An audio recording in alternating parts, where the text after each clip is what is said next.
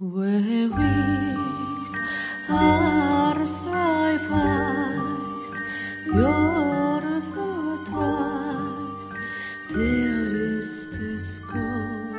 ぼ日刊階段山猫便第23夜今夜ご紹介するのは箱と壁というお話です。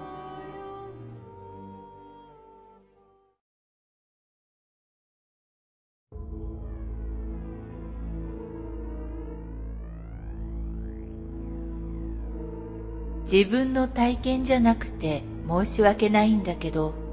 これは自分のおじさんから7、8年前に聞いた話。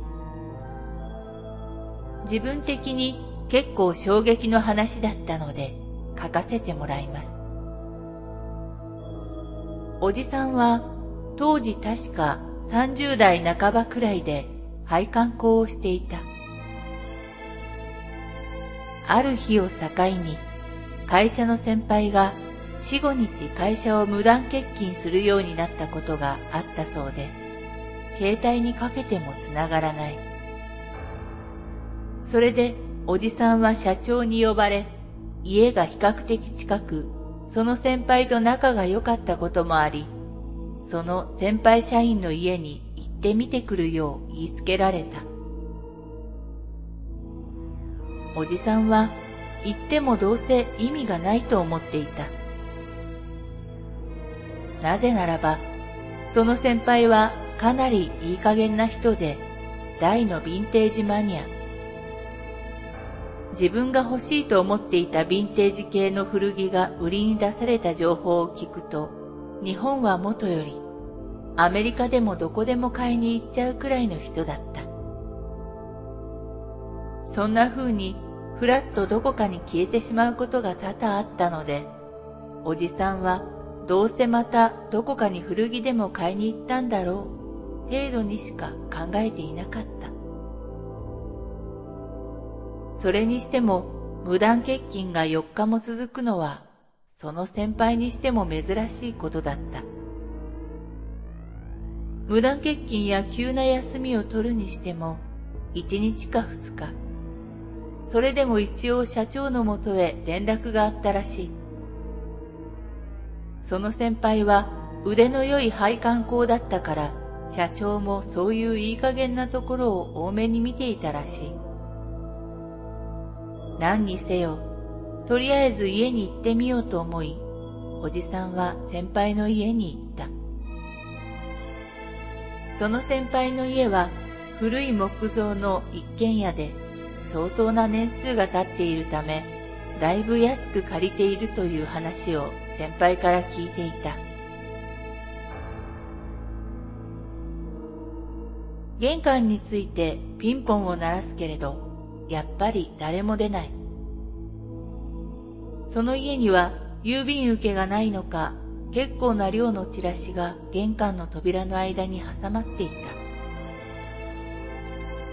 それを眺めながら、やっぱいねえか、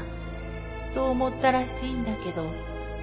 そのチラシが突っ込まれているところに少しだけ隙間が空いていることに気がついた。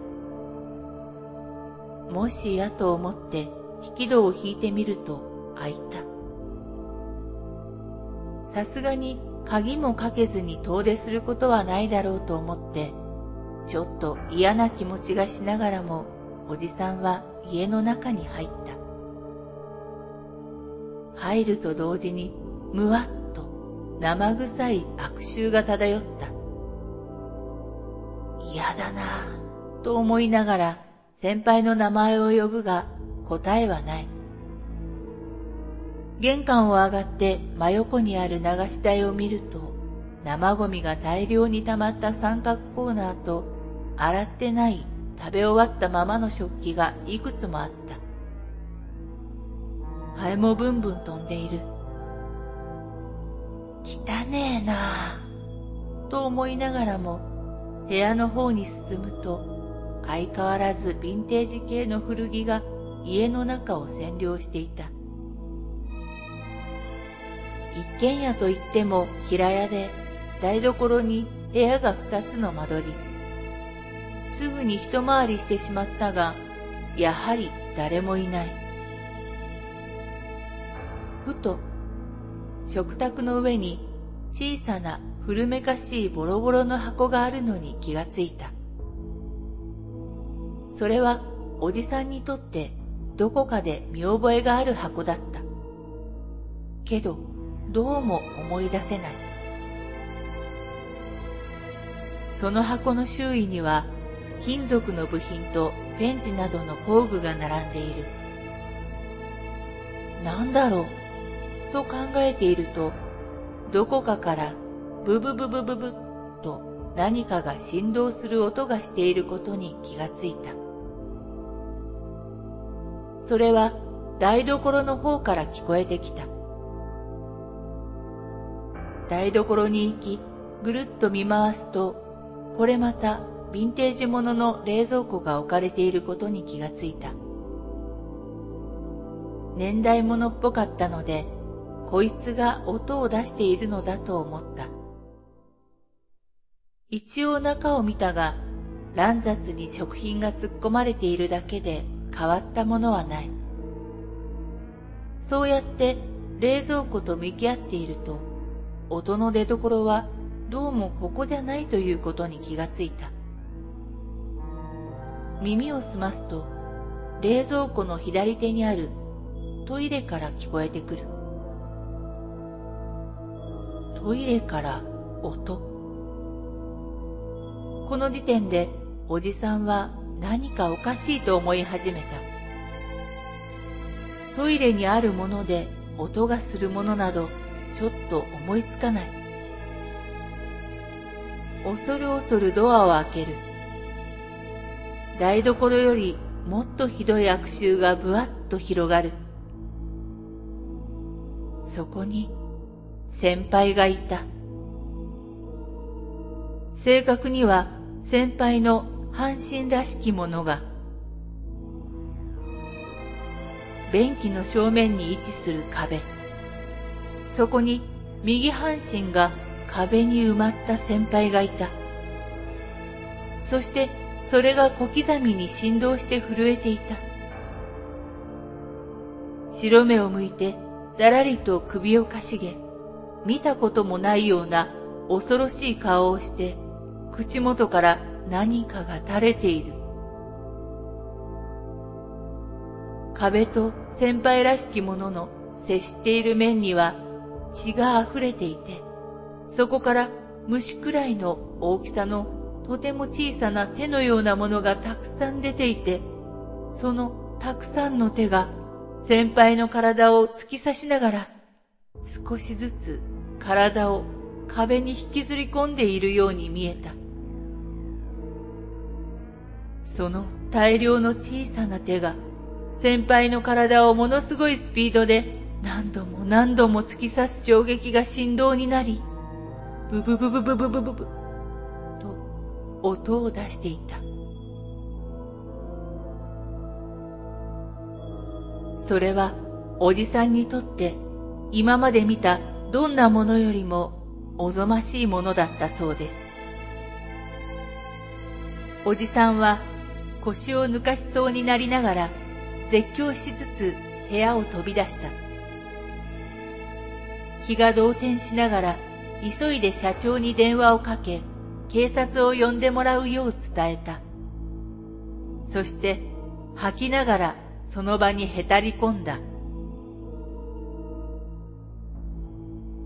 しばらくして警察が到着。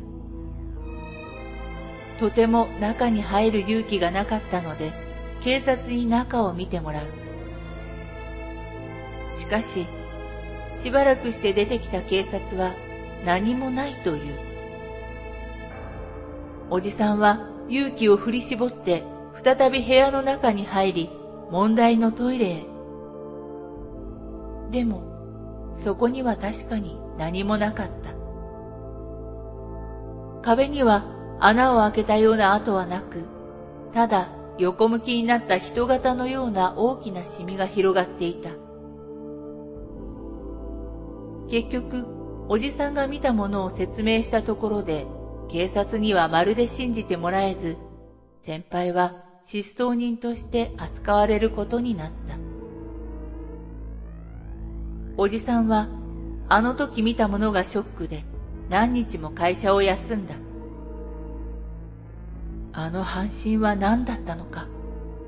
そして壁に引きずり込もうとしていたあの小さな手は何だったのか。ネットで調べてみたり、文献なども当たってみたらしいが、何もわからなかったという。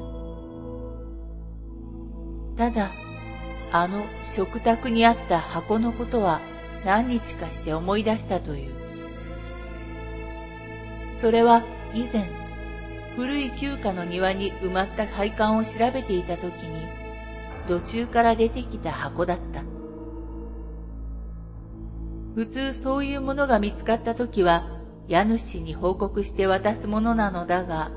先輩はそれを自分のものにして持ち帰ってしまったのではないかということだった。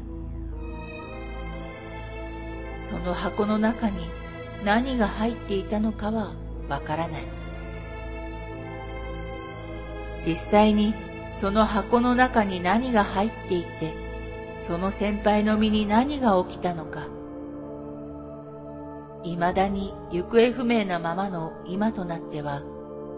わからないままだ。